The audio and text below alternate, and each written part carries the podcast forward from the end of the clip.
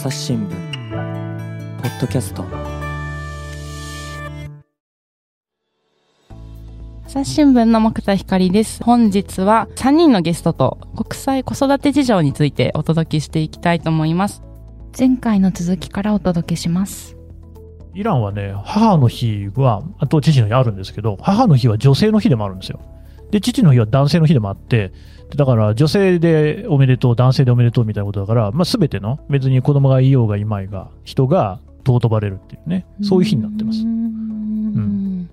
確かにそういう家族の多様性みたいなことってなかなか、まあ私も大人になるまで、まあね、なんか経験として学んでいましたけど、学校とかでちゃんと知識として教わった記憶がなくって、そういう母の日とか父の日をフックに学べるっていいですよね。もうね、今僕本当にやめてほしいと思ってるのが、なんか2分の1成人式みたいなんですよね。ああ、なんか10聞歳できますね。あコロナだったんで、たまたま僕はその被害に遭わずに、被害とか言うとね、あれだけど、なんかそんな別に子供にこうね、感謝の文章を読んでもらいたいとか思ってないんですよね。ねっていうか、なんかそういうことじゃないからね、家族のね、うん大事さみたいなのっていうのはね、そうですよね。うん、やっぱり日々一緒にいてね、こうやり取りをする中でそういうものって生まれてくるものだと思うんですようね。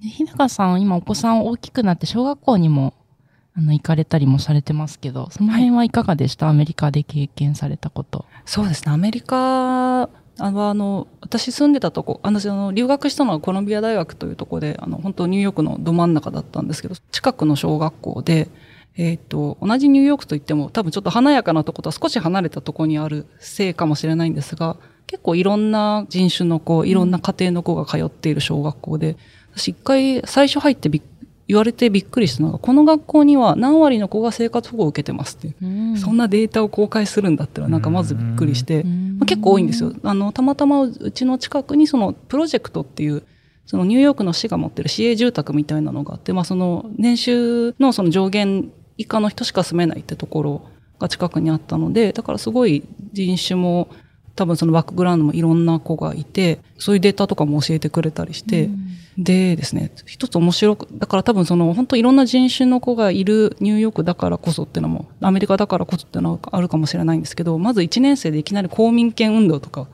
を教えてて、で、子供にあの、マーティン・ルーサー・キングの話を教えてもらいとか、うん。あと、なんか最近朝日新聞でも記事が出てましたが、ハリエット・タブマンって今度、あの、アメリカの紙幣の、うんうん。に乗る、あの、女性、黒人、元奴隷の黒人の方で、で、その、自分が、あの、解放されてからは、他の南部の黒人の奴隷の解放に力を尽くした、その女性の偉人の話とか、なんかそういうのをですね、もう1年生から習ってて、あ、すごいなと思って。うんで、で、ただちょっとこれ、この話を、あの、ちょうどアリゾナにいる私の大学の後輩に、いや、なんか子供がこんなの小学校のしか習っててっていう話をしたら、いや、それはニューヨークだからですよって言われて。確かにね、うん、州によってはそれは教えないですよって言われたりとか、なんかその辺がすごく、あ、面白いなっていう、面白いってちょっと語弊がありますけど、なんかすすごくアメリカっぽい話だなっていうのは、感じました。うん。マーティン・ルーサー・キングは、なんか英語の教科書かなんかで、スピーチについては学びましたけど、確かになかなかそういう運動とか社会のそうですね。人権みたいな話、もうちょっとやりたかったなって個人的に思いますね、学校の時。そうですね。なんか小1から難しいんじゃないかとなんかうん個人的には最初思ったんですけど、なんかただ子供は子供なり、あの年齢なりになんか理解をしていて、こういうことしちゃいけないんだとか、その肌の色で扱、なんていうんで扱いを変えちゃいけないんだみたいなのは、なんとなくその理解してるような感じはして、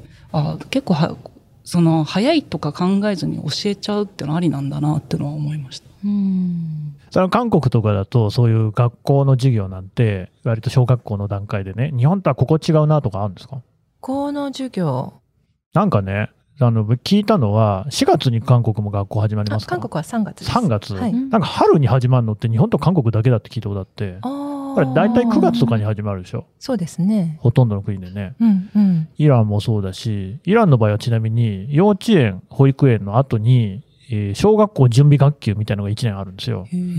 なんかなんかその、小学校はもうちゃんと学校だから、そこへ行く前に、あの、幼稚園とは違う、ちょっと例えば字の書き方を勉強したりとかっていうのが、幼稚年長日本でいうところの、うんの時にはあるっていうね。1年ですか？1年。ちゃんとやるんですよ。で、幼稚園、そう、あの、幼稚園行ってたんですけど、うちの子供たち。イランの幼稚園はね、朝ごはんですよね。うん。ありました。ニューヨークの学校もありました。昼ご飯も出るんだけど。学校でた食べるってことですか？学校で食べる。へーしかもタダでした。あただ、てか幼稚園に学費を払ってたけど、でもみんな食べられるっていうね。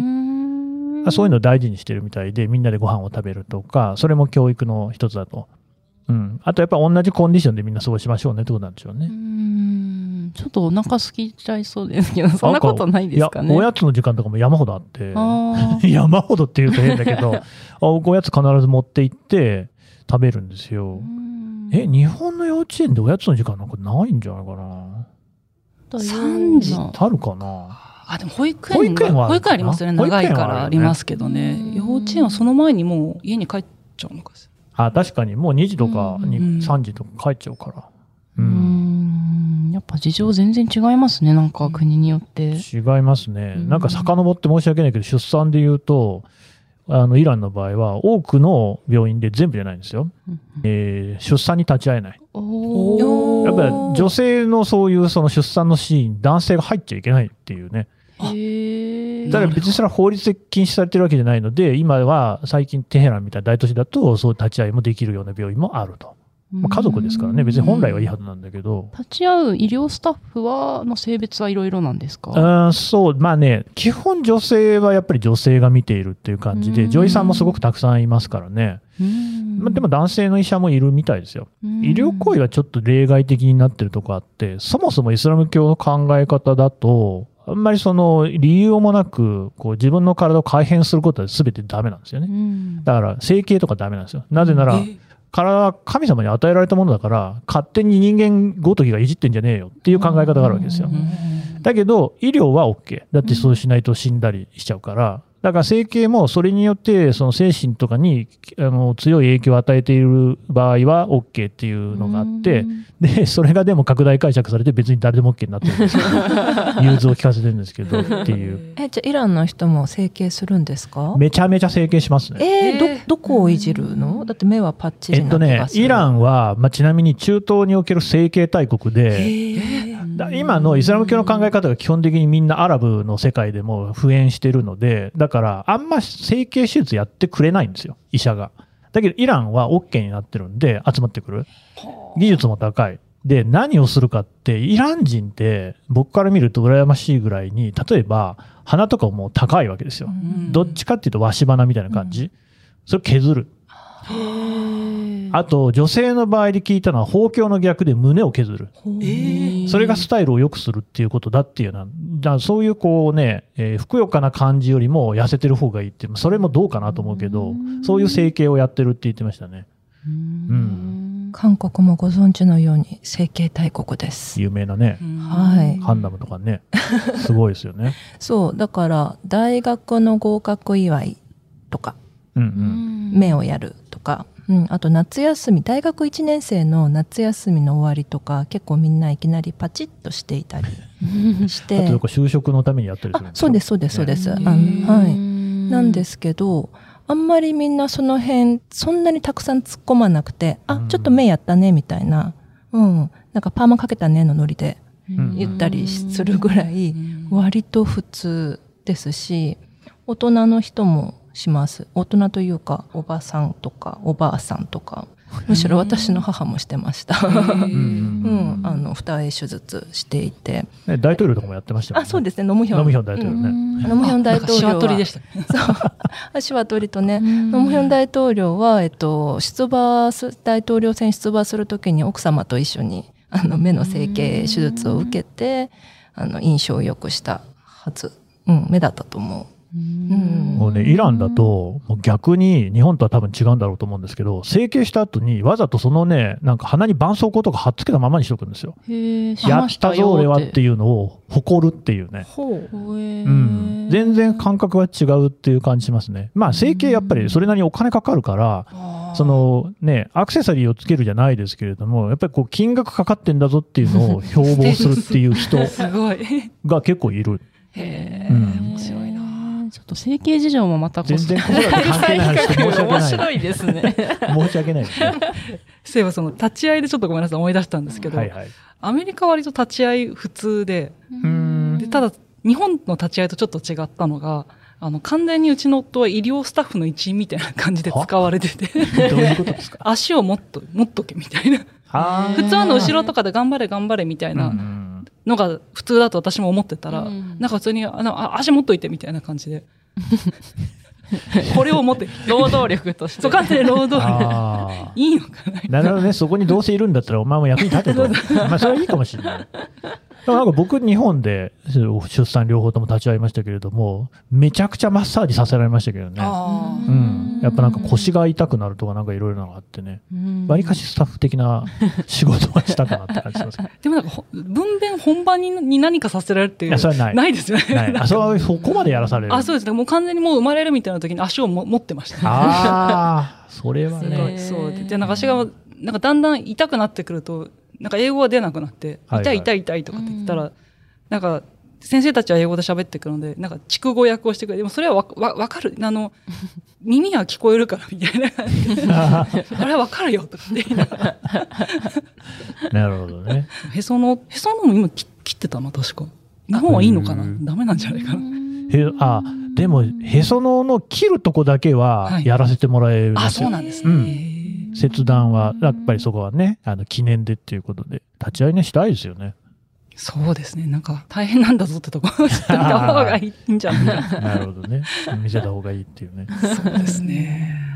なんかそれが面白かったですね。アメリカの病院を。私、後から、あれなんか、すごい普通にスタッフとして働いてたな、夫みたいな。ああ。あ、あとなんかイランで聞いたことあるのは、その、赤ん坊が生まれたら、産んだ方がお菓子とかを周りに配るっていう。へだからその、イランの考え方だと、嬉しいことがあった時には、それをみんなで分かち合うって考え方なんですよねあ。素敵ですね。だから、いや、もちろんその、出産祝いをもらうこともあるんですけれども、うんそうじゃなくて自分の方があげるっていう。へうーだから、あの、子供が生まれるとケーキいっぱい買わなきゃいけないっていうね。へー 近所に配ったりするんで。韓国も餅配ったりしますね。餅いいことがあると。おはいうん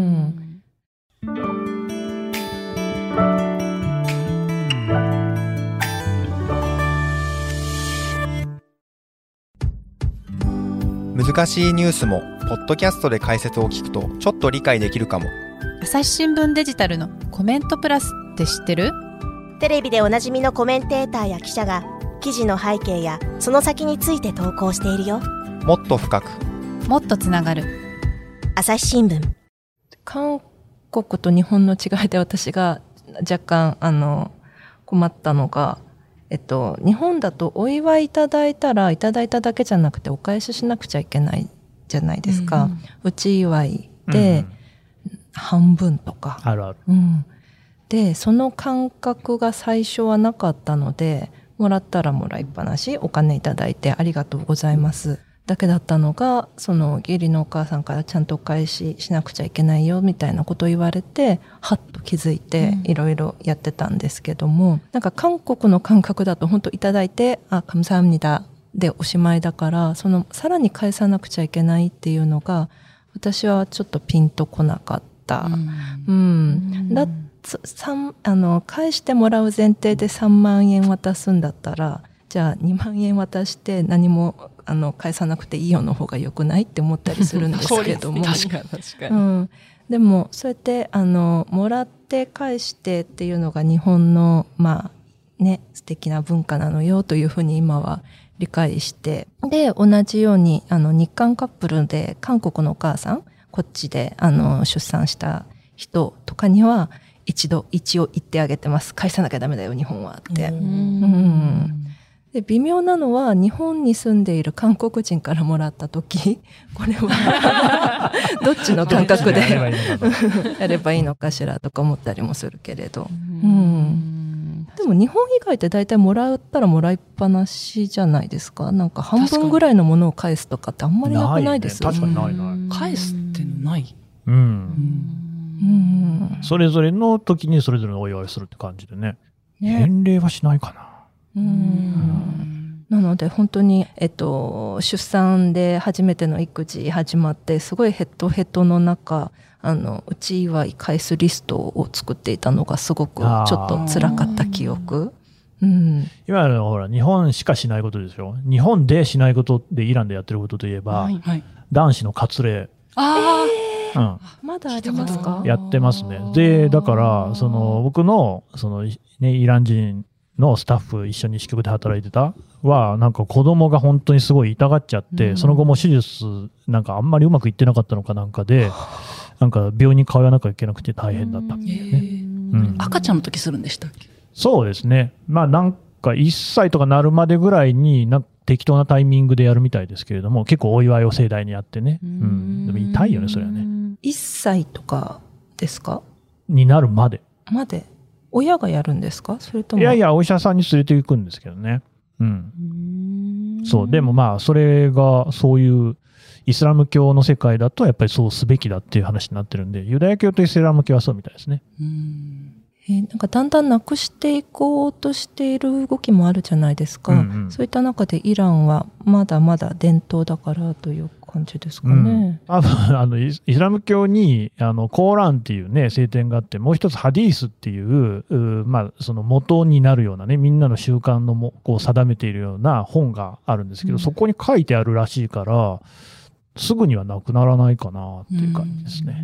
なんか医療的にメリットがあるんですか？いや、医療的にはもともとはなんか清潔になるとかっていう話もあるみたいだけど、それは否定されているし、あそうなんですか？まあ、それはそうですよね。だって日本人なんて一切活動しないけど、別にそれで何かね、局部が腐ったってことはないですから、それはないよねと。で、あとはやっぱりそういう、そのなんかいろん、これもね、いろんな考え方があるみたいで、なん例えば、えー昔はキリスト教圏でもやってる国、アメリカとかも多かったらしいですね。うんそれもなんか割礼した方が自をしないっていう考え方もあるみたいだし、逆にアフリカの方とか行くと、なんか割礼をすることによって、なんか性的な興奮を高めることができるっていうような、アフリカにはエジプトかな？行ってるところもあったりするから、よくわかんない。うんまあ、あの、習慣でしょうね。ううんん。が残ってる。今の話とはだいぶそれますけど、あの、韓国は100日と1年をスーパー盛大に祝います。100日とえー生まれて100日目。生まれて100日と生まれて1年。一年ああ、うん一歳ですね。1歳。うん。100日もそうですけど、1歳とかはもうほぼ結婚式並みの式場を借り切って、式場はい。で、えっと、えっと、両家、親族、友達、へ友達の友達みたいな感じですごいたくさん来て、ーで、本当に結婚式並みに、あの、いろんな料理並べられて、で、1歳は、日本もやりますよね、選び取り？あ、食い初めの時とかにやるそう。そうそうありますね。選び取り韓国はあれは本当にあの朝鮮時代の王様の時代からやっていたもので、お金とか筆とかいろんなものを並べてで最近は昔はねあの糸とかお金とか糸は長寿？でお金あと筆あとはなんか弓とかなんかいろいろ置いてたのが最近はあのハンマーハンジのこうカンカンってやる、とか、あとは、あの、あ放放送送系、そう、放送系っていうことで。あとは、えっと、お医者さんの、あの、注射器とか、うん。あと、マイクとか、サッカーボールとか、親の欲望を入れて、入れたりするものを置いて、で、それを掴んで、みんなでわーってお祝いをする。っていうのが、本当に、あの、結婚式並みの気合を入れてやるので、割と大変。うん。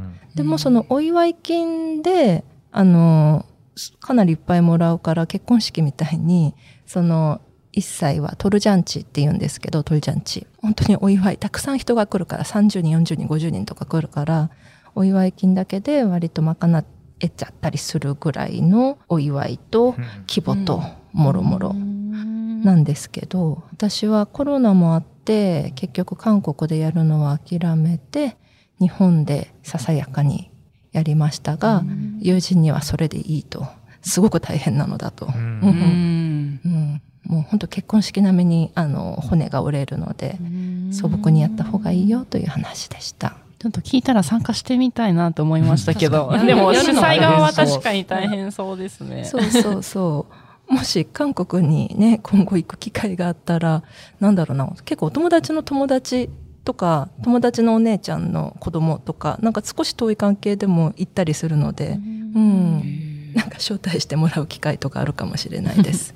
いいや、なんか今日本当いろいろなお話を聞いてきて、子育てはもちろんそうなんですけど、整形とか、から あの体に対するこう進行とかですね、なんていうかやっぱ韓国、各国全然事情が違うし、なんかそれぞれの聞くのと、聞くとこう相対化できて、自分が思ってた当たり前が、あ、全然違うなってことに気づけたりするのが、このなんか国際事情を話し合うの面白いなと思ったんで、ぜひ今日もまだちょっと話しきれてないお話もいろいろあったりするかもしれないので、またちょっと続編に期待しながら。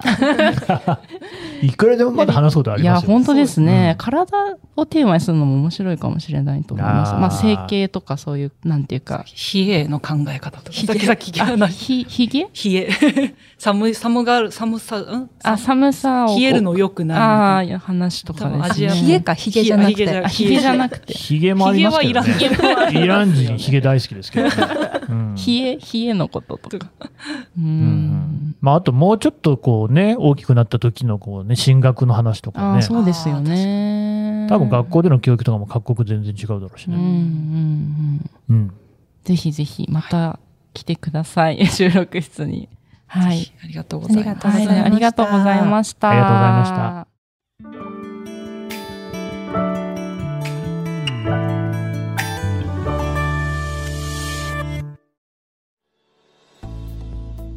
はい、えー、本日は国際報道部の日高直さんとコンテンツ編成本部アン・インジュさん、そして神田大輔さんとお届けしてきました。で、えっ、ー、と、朝日新聞デジタルでいろいろ関連する子育ての話とか読めるんですよね。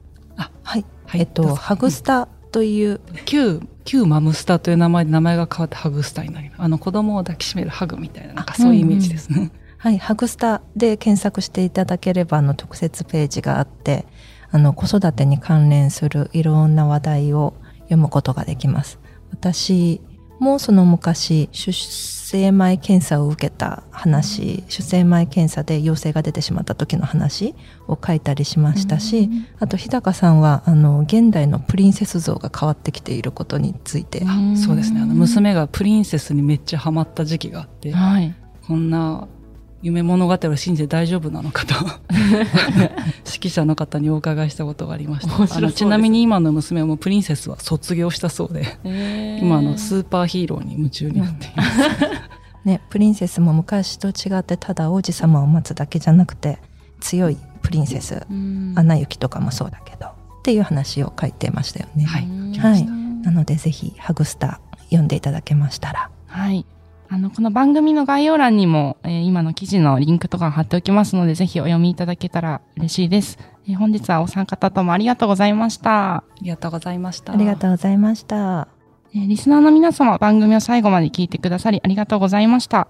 今後も朝日新聞ポッドキャスト番組を続けるためお力添えいただけると幸いです。ご使用のアプリから番組のフォロー、レビューをお願いします。概要欄にありますお便りフォームからご意見やご質問もお待ちしています。えー、ツイッターの方ではコミュニティっていうのを運営してまして、リスナーの皆さんと直接感想のやり取りなどもしています。また YouTube でも、えー、このポッドキャストを動画化して、えー、配信していますので、見てみていただけると嬉しいです。朝日新聞ポッドキャスト、朝日新聞の木田光がお届けしました。それではまたお会いしましょう。